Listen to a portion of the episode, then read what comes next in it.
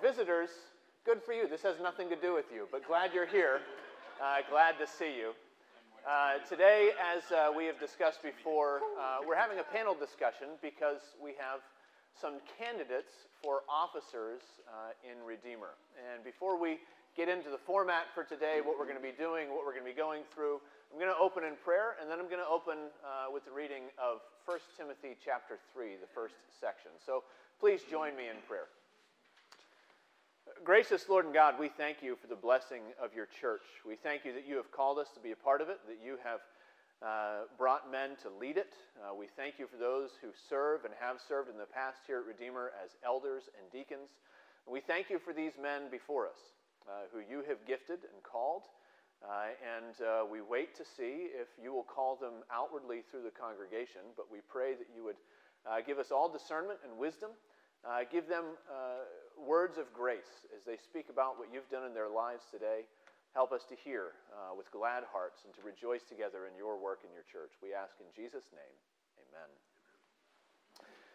Well, 1 Timothy chapter 3. I'm going to read uh, the first 13 verses. The saying is trustworthy.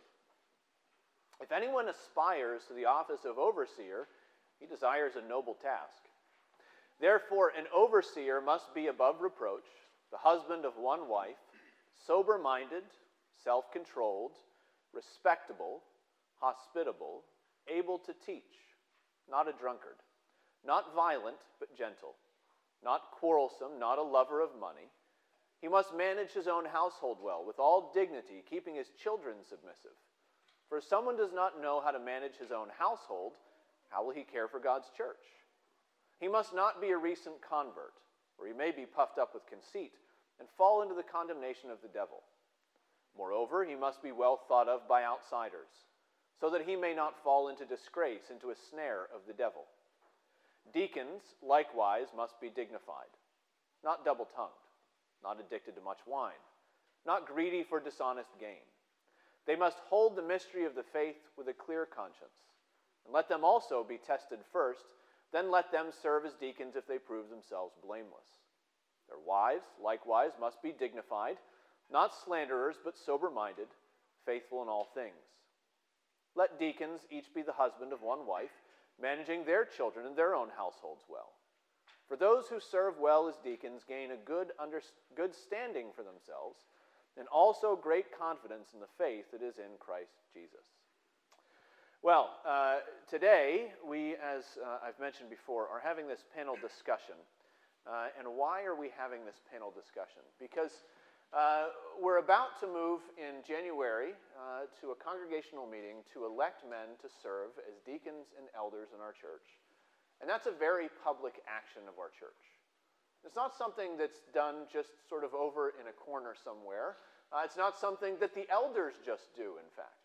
Uh, but uh, we are Presbyterian, we're elder led, but when it comes to the election of new officers, uh, we have in our founding documents, the Constitution of our church, the Book of Church Order, uh, the fact, uh, the idea that, that the folks in the church, the members of the church, have a right to elect the men who will lead and serve among them.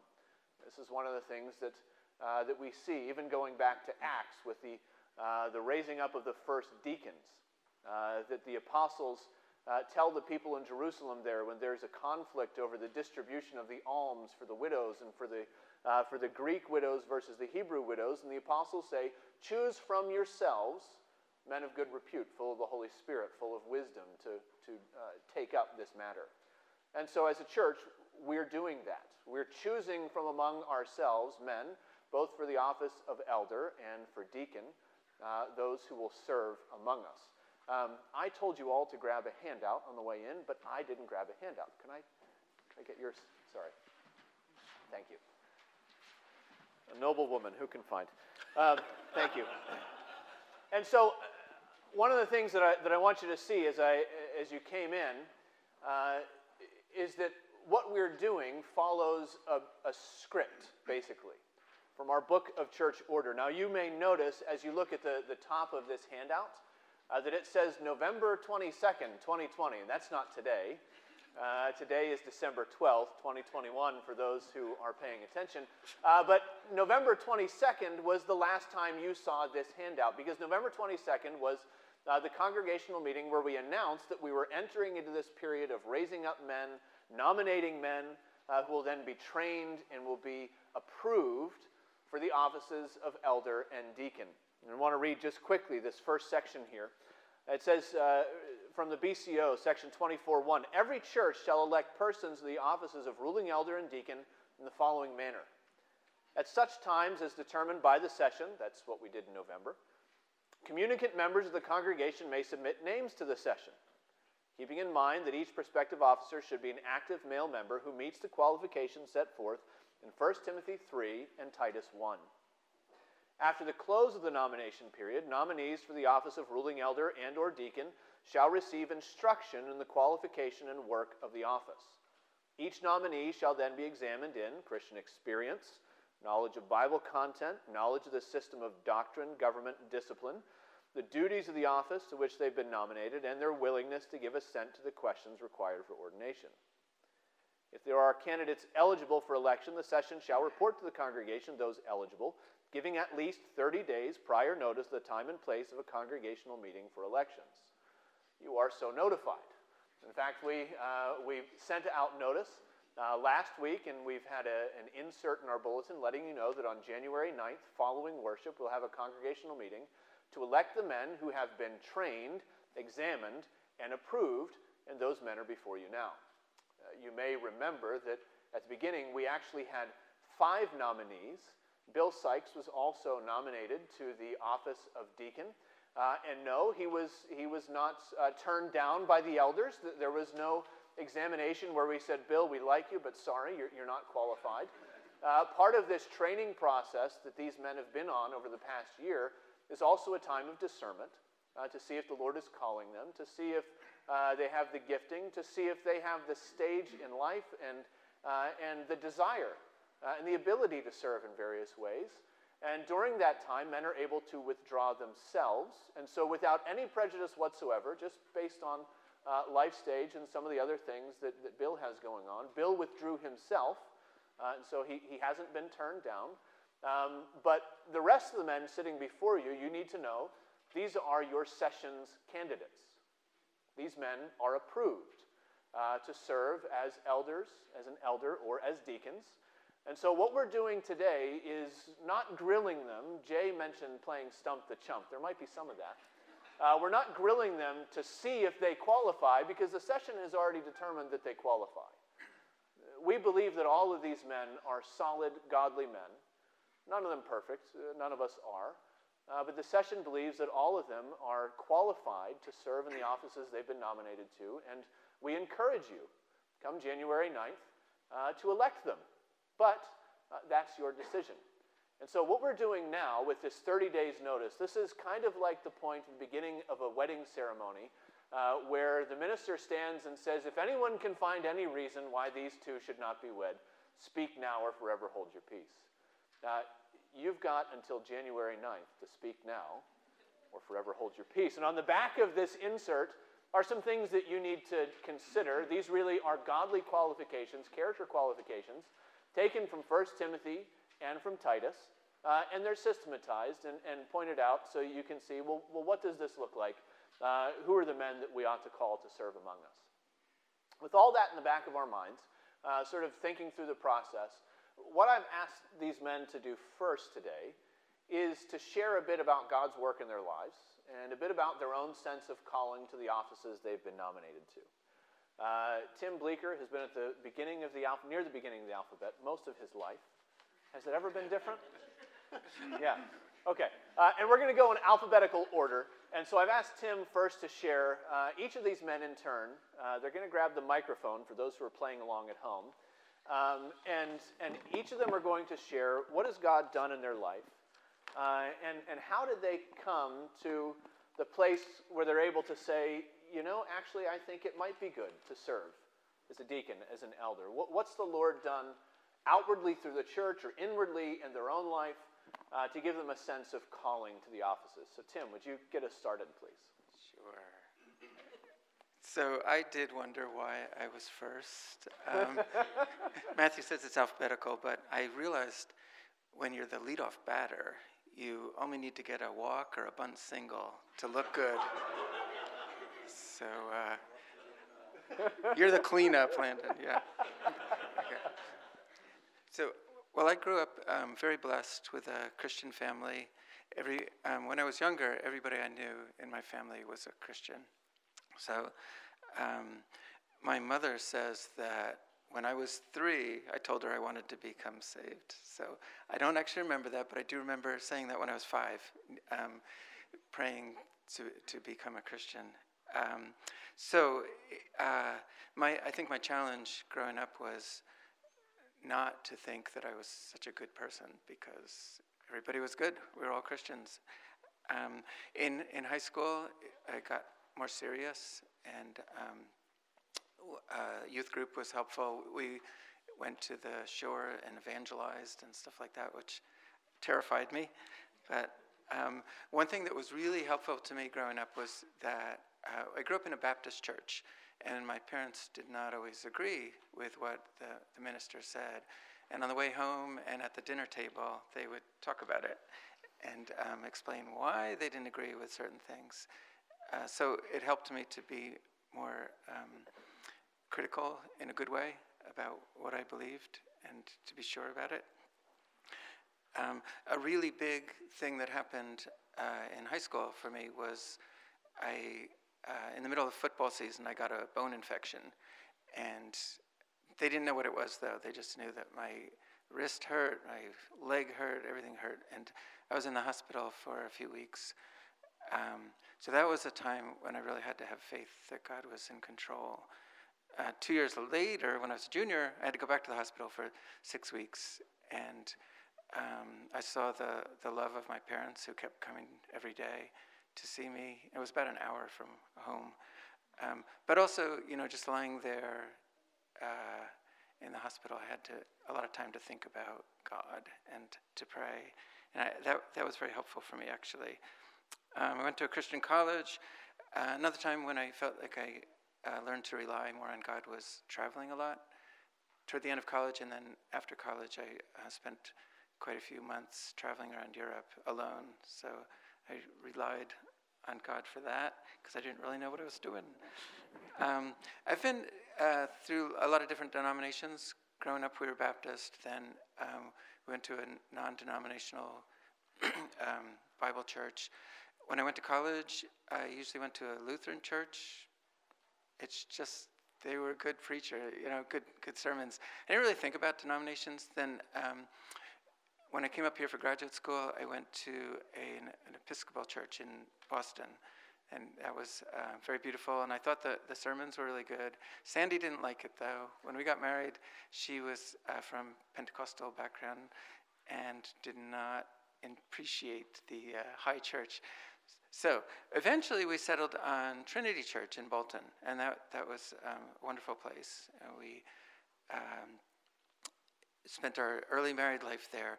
Then um, this church came out of Trinity Church, and we were there at the beginning. She played the piano, I sat there and nodded.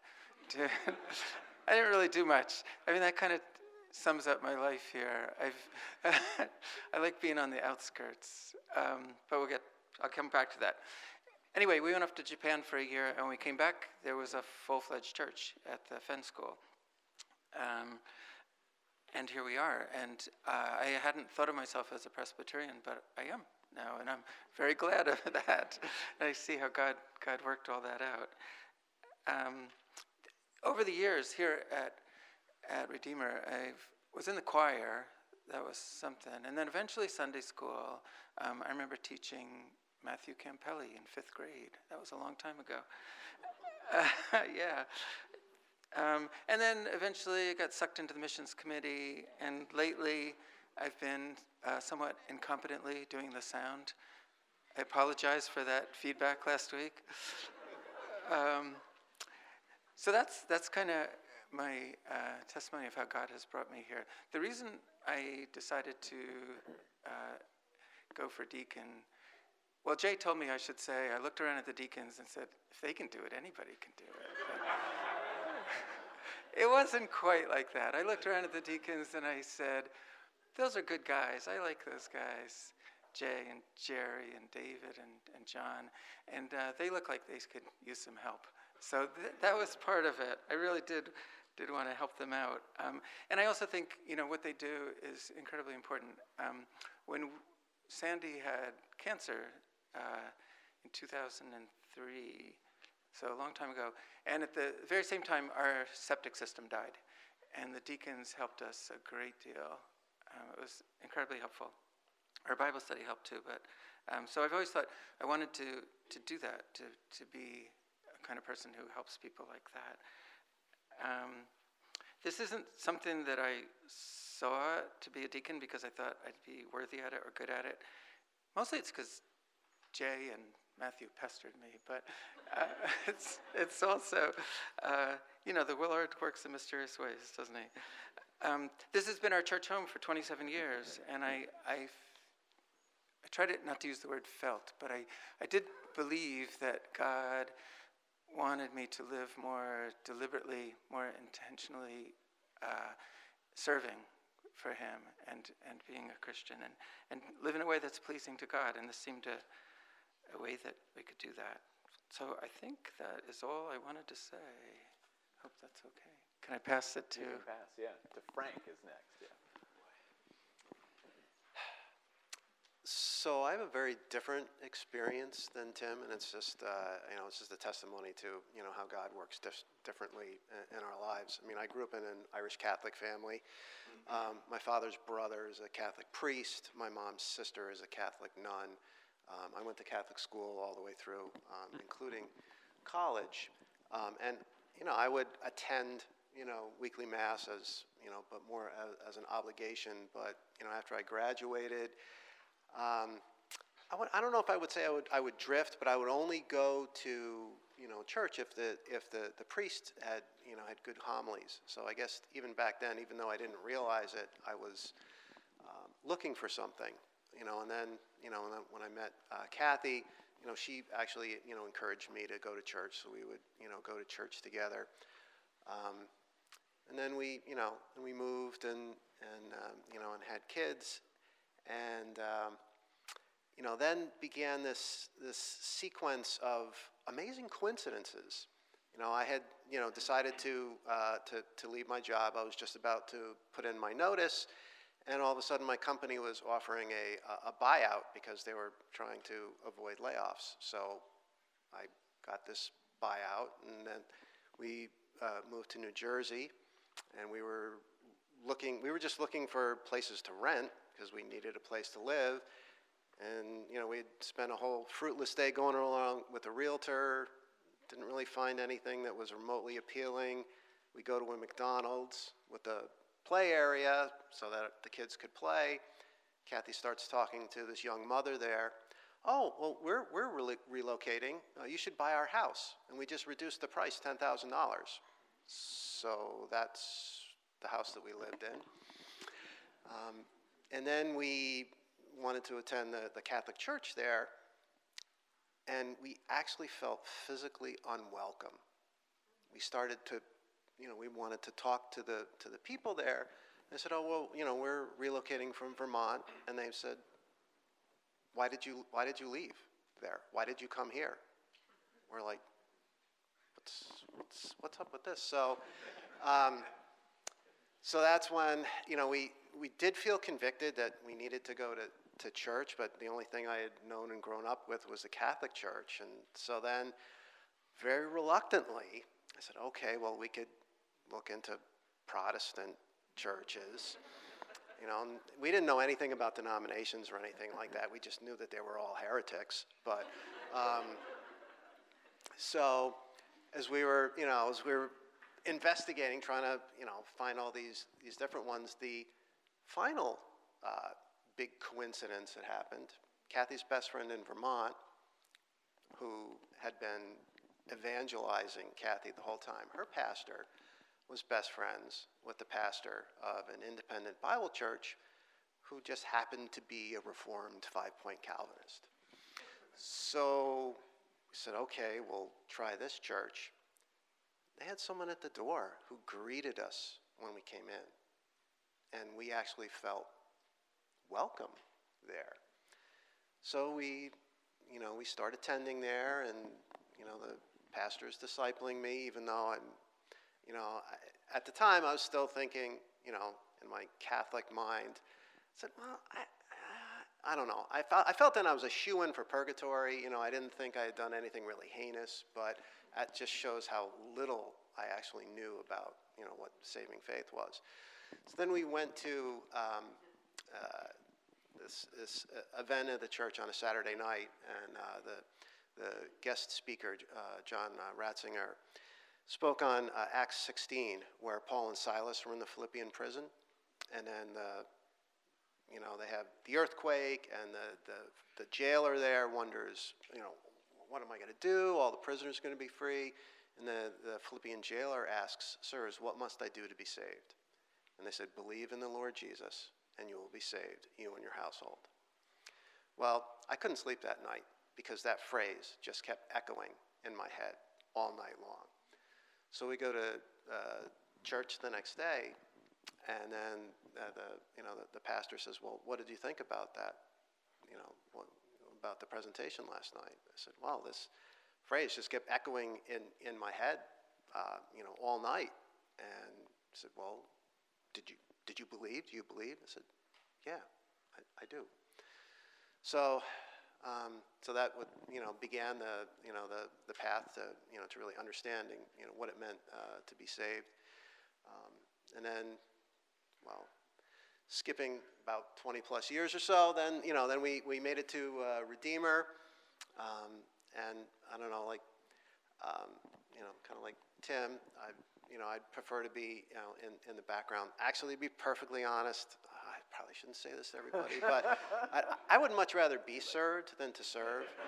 But, I, I mean, seriously, as, as Tim said, I think that's really important part of, um, you know, of the sanctification process and of the, the growth in, in the Christian faith uh, to actually look outside yourself to, to serve other people because that's what Jesus did his, his entire ministry um, on earth. So, you know, so I've, you know, I'm just as incompetent as Tim in doing the audio visual, and especially when, when I'm at home, then it's like I realize, uh, you know, I had to text Jay, um, there's no sound coming through. And, you know, so, uh, so I apologize for anyone from when I'm running the sound. Uh, if there are mix ups there, it's, there's a lot of buttons to push. Um, so, uh, you know, helping to teach Sunday school and stuff, and, and it just, you know, as to, for my calling, you know, I remember Andrew and Chris came over uh, to my house one night, and I thought it was just a social occasion, and they said, have you thought about being an officer in the church? And I was like, um, where did that come from? So um, hopefully you all know more than me about that. So, but anyway, I'm, I'm really glad on, um, that God has given me this, this uh, opportunity, and I just want to, you know, continue to try and help, um, whether it's in a formal capacity or not. So, oh, look at the time. There you go. just that, that meeting with Chris and Andrew, that's what Presbyterians call a beer and switch. So, so. Nick. All right, to follow that up. Um, so yesterday, yesterday morning, Ashley and I went to breakfast at a little bakery in downtown Lowell. And They have nice Christmas decorations and things like that. And near the register, and a little Christmas tree cutout, there's a sign that says, Believe in the magic of Christmas. Believe in the magic of Christmas. Now, there's a couple reactions that I know I can see that um, as I'm looking out here, but for me, one of the things was thinking about trying to compare how I was thinking about that yesterday as opposed to how I was thinking about that five years ago. So, five years ago, as I would say, an agnostic uh, cynic, I would have looked at that phrase and seen the futility of it, um, seen the,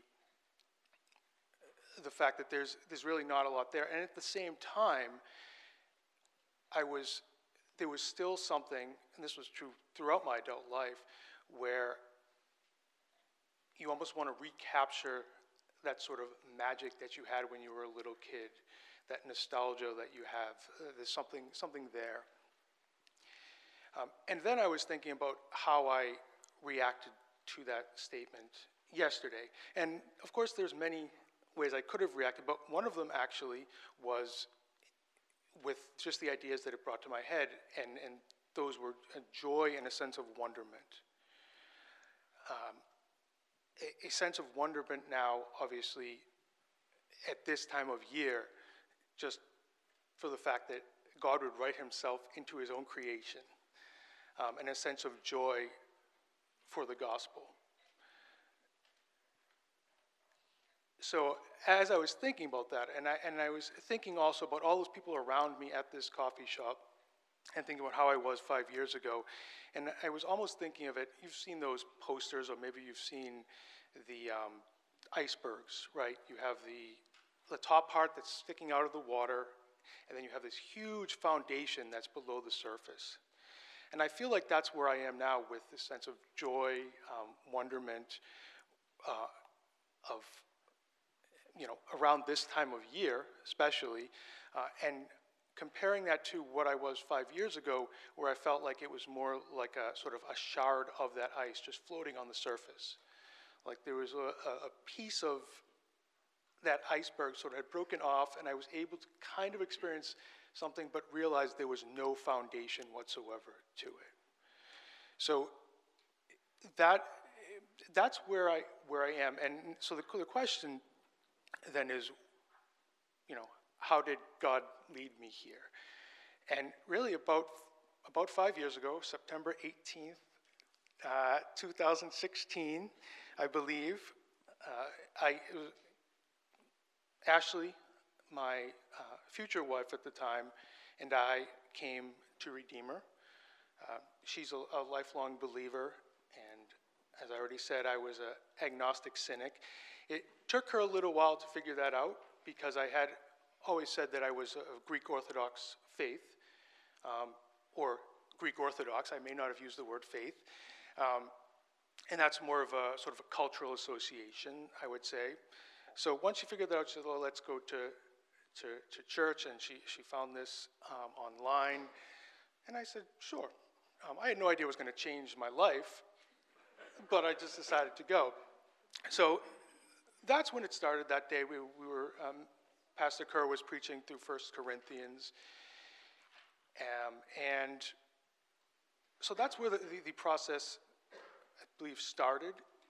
And then a little bit into that, uh, Pastor Kerr had, we, we met for coffee one morning, and I think little did, did I know, and maybe little did he know, that that would start a three year, every other week uh, morning Bible study. So you can think of the time and energy that went, went into that um, from, from our pastor's perspective. Um, but all of those mornings, so we went through first we went through Romans, then James, then Isaiah, then Judges, and then finally we went through Herman Bavinck's concise 650 page uh, systematic theology, which was the, the wonderful works of God, which fits into that idea, this sense of wonder uh, that I now get from, uh, from reading Scripture. So sort of taking a step back, two years after we, we started coming, I, I professed faith in front of this congregation in this very building. And so that's two years into it, so that was about three years ago, and continued my study and continued the process with Pastor Kerr. And about um, one year ago, was nominated for, for this um, officer position and prayed about just accepting first the nomination to go through the training, which we've been doing for a year now. Um, and one of the things that's been going through my mind as I'm uh, growing in the faith, and one of the things that's sort of been st- stuck with me um, and, and sort of convicting is what Scripture tells us about the fact that as Christians, we're, we're not our own. Uh, we were, to sort of paraphrase, I guess, we were purchased with a price, and, and what a price, right?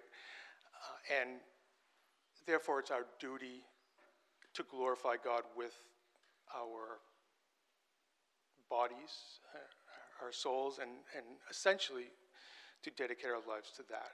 So, this I see as part of that, uh, this small part of that.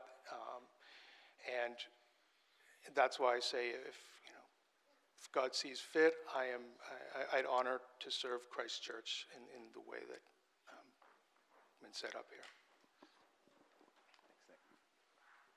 It's wonderful to hear all the different ways God works in the lives of his people. Um, I guess I'm more, we're bookends here, I guess, Tim. I'm more similar to your story, but um, I was raised in a Christian home. Um, my dad is a minister, was a seminary professor. He's retired now, but um, so I was brought up in the church, and um, it was a Bap- Baptist church as well, similar to Tim again. Um, but I would say probably throughout my youth, um, even you know through college years, I wasn't really walking wholeheartedly with the Lord.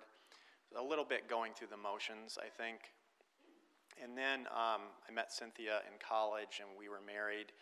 And then somewhere in our early married life, um, I began to feel um, uh, God working more in my life to draw me near to Him. Um, even though I'd professed faith and, and at a young age, also similar to Tim, um, and was baptized. Um, uh, in our early married life, um, God really began to work in my life to um, kind of re energize me and draw me near to Himself. So um, I think those years were characterized by uh, uh, really just uh, hunger to know God more, to know His Word. Um, and then naturally um, working out of that to begin loving his church and serving him however um, I could.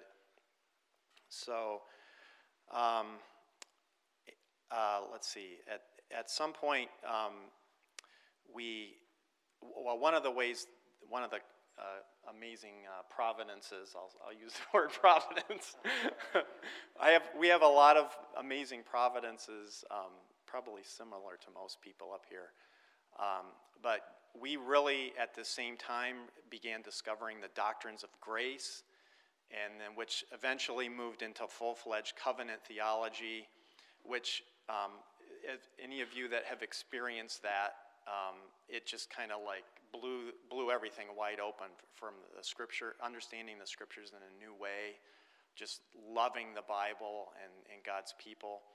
Um, and so, about that time, I began to uh, have pastors begin to encourage me to do something with all of the study. I was doing a lot of Bible study, a lot of theology study at the time, and um, began to become be encouraged by by pastors. One pastor in particular encouraged me to go to seminary, which I did um, while working full time. So, as one of the early graduates of Westminster, uh, Westminster, there you go. You've got it in my head.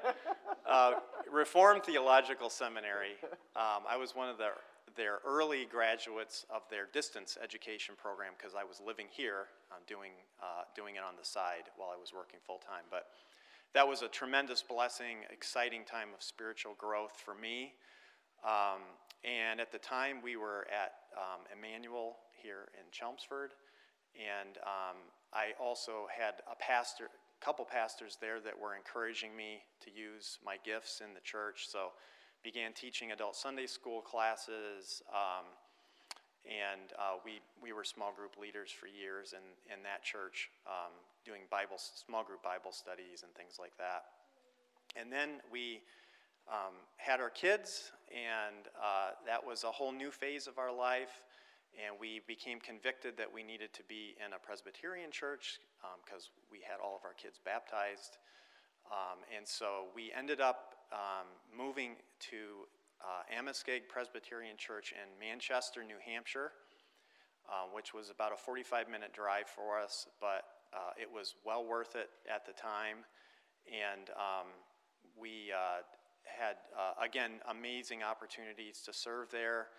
Um, it was really uh, a joyful time for us to be in a fellowship like that up there. And um, uh, God continued to work in my life to serve, you know, to have a hunger to serve the church. And um, it was a- actually right after we moved there is when I, cr- I um, graduated with my master's degree from RTS and uh, began teaching in that church, teaching adult Sunday school, um, men's breakfasts, and um, was nominated f- to go through the training as an elder. So I went through a year of training there and then served as an elder in that church for about 10 years um, until we um, moved to Redeemer. So we eventually, what happened with our experience there was the um, the, the distance was really hindering us, our involvement in the church with our kids in the youth group. Um, it was very hard for us to be hospitable because everybody lived an hour away. Um, so we began to, to look, around locally um, for a, a, match and um, ended up at Redeemer.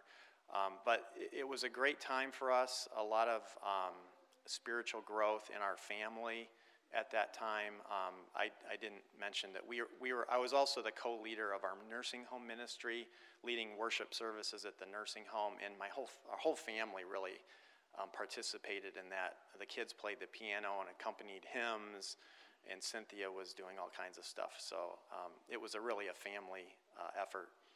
But um, so, yeah, the Lord uh, uh, just gave us lots of opportunities to serve and to fellowship with his people there.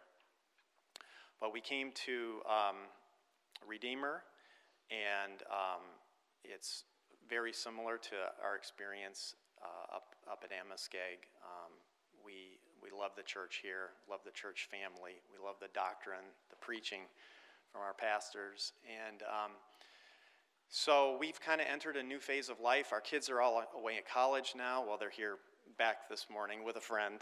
Um, and uh, uh, but they're, they're gone most of the year. Um, I retired from my uh, engineering position, so I'd been praying leading up to retirement uh, how, how I can serve the church. Um, wasn't exactly clear, um, but I was open to anything. And right about that time, I was nominated to go through the training um, for elder here. Um, and uh, I just see it as an, as, uh, an answer to prayer for me um, that um, God put this in front of me right at the time when I was looking for a, a, way to serve Him in my retirement with a little more time and energy on my hands now um, that I don't have the work stress. So um, that, that brings me up to today. Good. Thank you. Well, we have about 15 minutes left uh, in our session, and I, I did uh, build this as a panel discussion. So far, you've heard uh, from each of these men just about uh, God's work in their lives, what He's done, calling them to Himself, what He's doing in preparing them and, uh, and giving them a desire to serve the church. Now we have some time for questions from the congregation. Questions for these men, uh, questions for this session might be about the process that we're going through, it might be about uh, some of their background or some of their desires to serve the church or things they see happening in the church. I have some questions of my own if we don't have many from the congregation, but Dave's going to get us started. And I'll repeat uh, essentially your question because it is being recorded for those who, who can't make it today. That's this is a question for the session. Um, 1 Timothy 3 6 talks about not being a recent convert. That's right.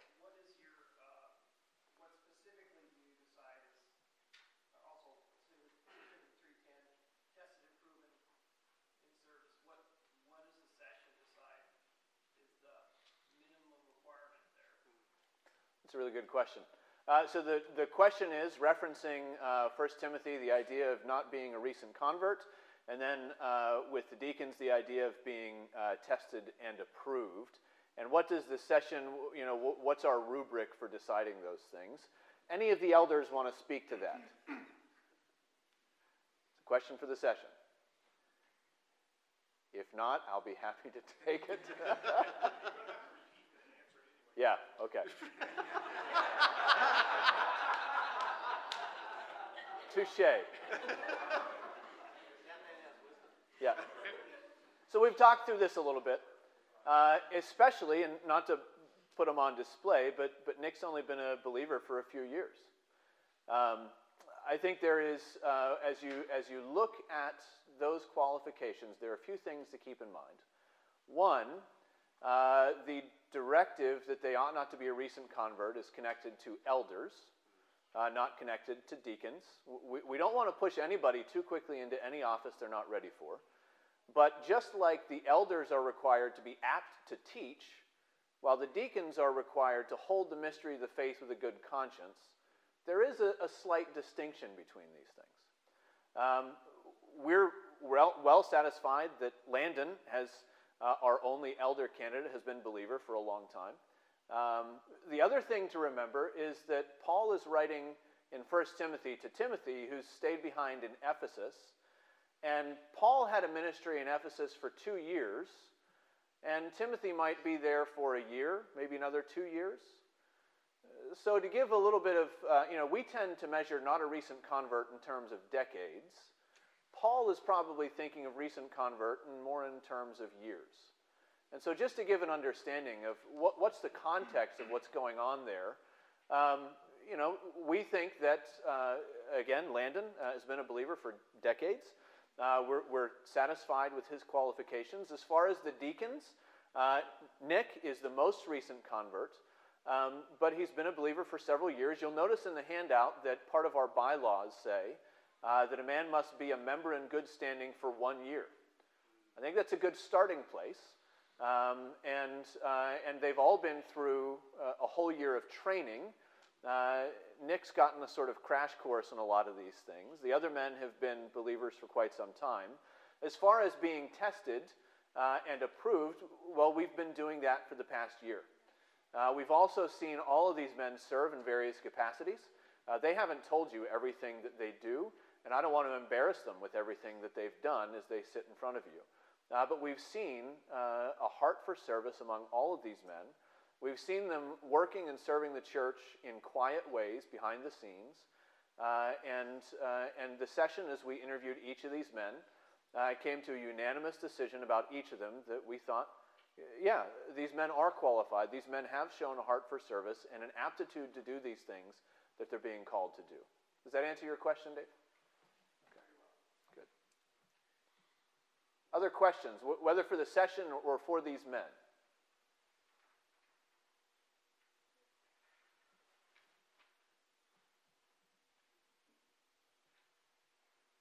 All right. I've got some questions. there was a sigh from the. Uh, yeah. As long as they go alphabetical. No, no, no, no. I, I'm going to give Landon the first question, um, but I'm going to give the deacons something to think about while Landon's answering. Uh, so, deacons, we're going to come back to this. I want to know what each of you have, have sort of learned, not, not just about the training, because it's pretty sparse, um, but, but what have you learned in the last year as you've been considering more, more specifically what the deacons do in our church, what you've seen them do, what you've learned about the role of a deacon? Um, what gets you excited is not a very Presbyterian word, but I'll use it anyway. Uh, what gets you excited? What are you, um, what are you hopeful about the Lord using you to do in the church? So think about those things, and while you're thinking about it, uh, Landon, you're the pro here. You, are the, you're the veteran. Uh, so you, you did serve at Amoskeag as an elder for 10 years? And so so shepherding in a, in a flock of God is not new to you.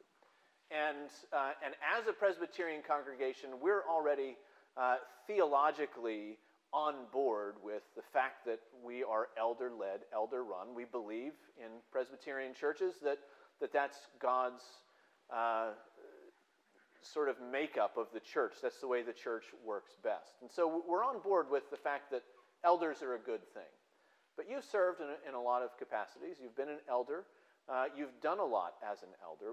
What is sort of practically, spiritually, for the benefit of the people, what do you think is the most important thing that an elder does in a church? Uh, how, how, do they lead? How do they shepherd? What should be, they be concerned about? Okay. You need the microphone, sorry. Oh. Just a small question, really. He didn't give us these questions ahead of time either, by the way. Uh, well, two things come to mind. Um, one is uh, leading by example and guarding the flock in terms of uh, watching over uh, life and doctrine. Um, and then the second thing is, I think, shepherding, um, coming alongside people to encourage them. Um, we practiced um, family visitation, just like our session does here. I think that's super important. But just being um, available um, to help come alongside people when they um, are in need, um, whether no matter what the needs are, but um, and having somebody that the congregation knows, or it, we had parishes, which means that our congregation was assigned. Everyone, every family was assigned to a particular elder.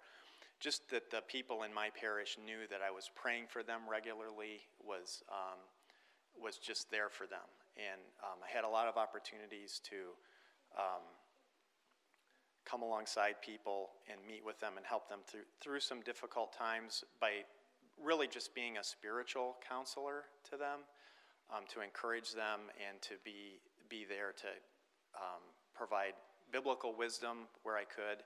So I think that's a really important thing that the elders do, um, along with the more formal things of guarding, guarding the life of the church, um, which in this day and age is becoming more and more of an important role as well.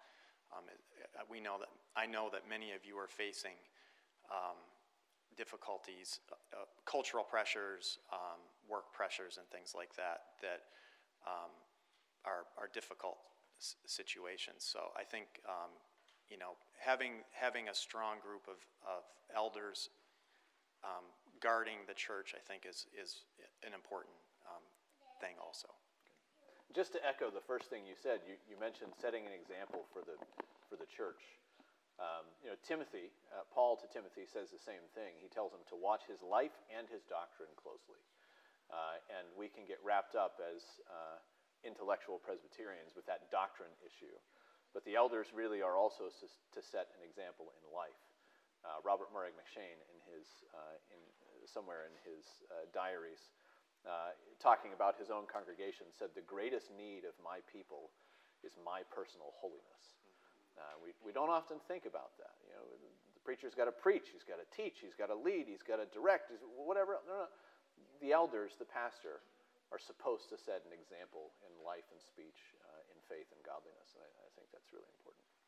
So you, you deacon candidates have had an opportunity to think. Who wants to get us started? What are you excited? What are you hopeful to see the Lord doing through you uh, and connecting you in, in the church in, in ways of service? Well, I was thinking back to actually what Nick was saying about his testimony about you know about an iceberg. You only see the, the tip of the iceberg, um, and, and I relate that to a lot of the needs of the people in the church. There is a, a relatively small visible part of, of needs in the church, and then there's the vast majority of it is is under the surface that um, that we don't see unless we actually you know deliberately are, are told about or we have to look for. And what I'm uh, excited about is actually going underneath the water and and, and trying to find and you know and trying to, to help uh, you know to help those to help the needs.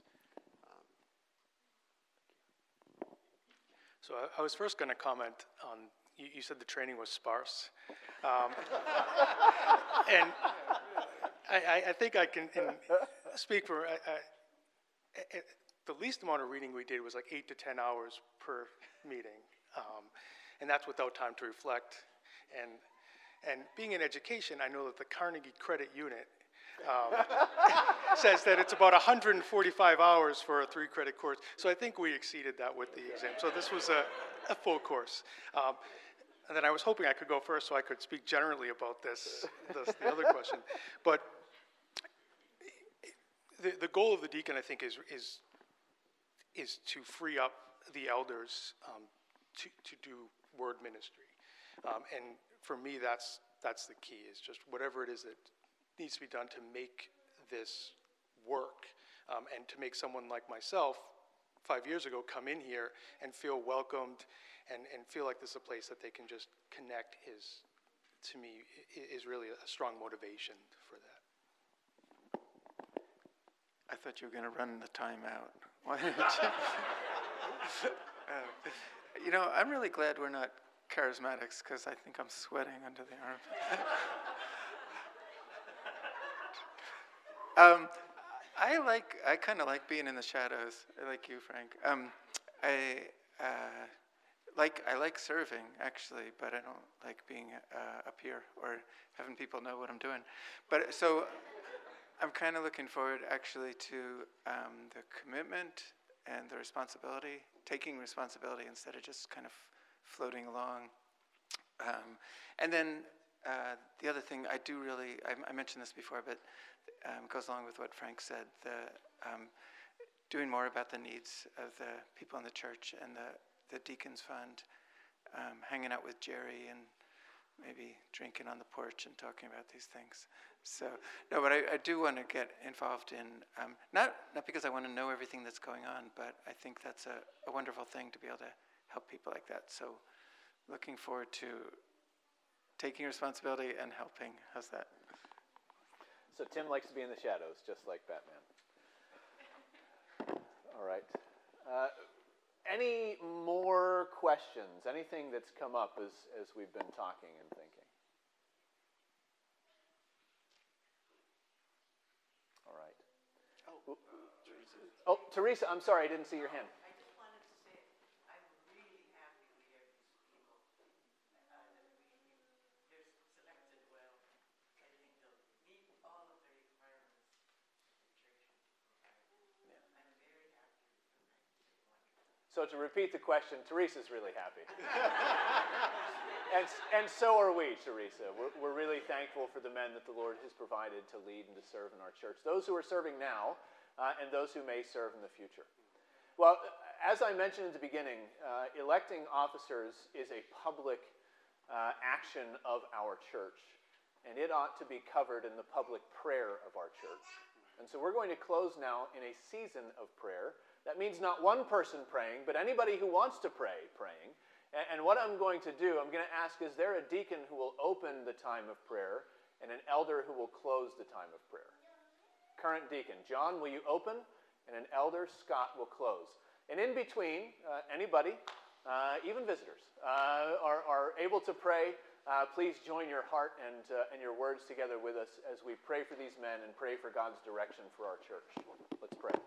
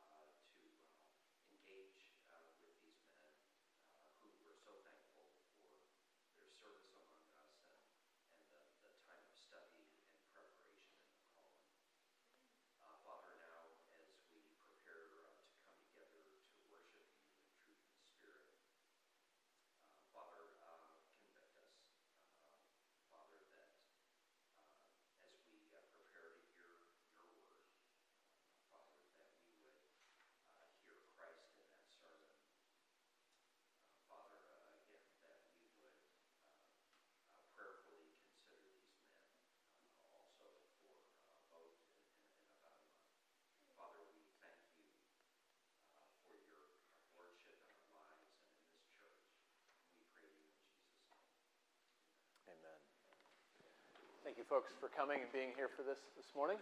Um, proof that Sunday school starts at 9:30 and you can make it. Wasn't it wonderful? Wasn't it wonderful? We'd love to see you every week. Rob. Um, the mechanics of voting, uh, all of these men are before you. We will encourage you to, uh, to elect all of them if that's the will of the body. Uh, but there will be a, a, closed ballot, secret ballot that we'll uh, have on uh, Sunday after worship on the 9th. That's correct. Thank you. Yes, you. you self, yes. Vote early and vote often. yeah.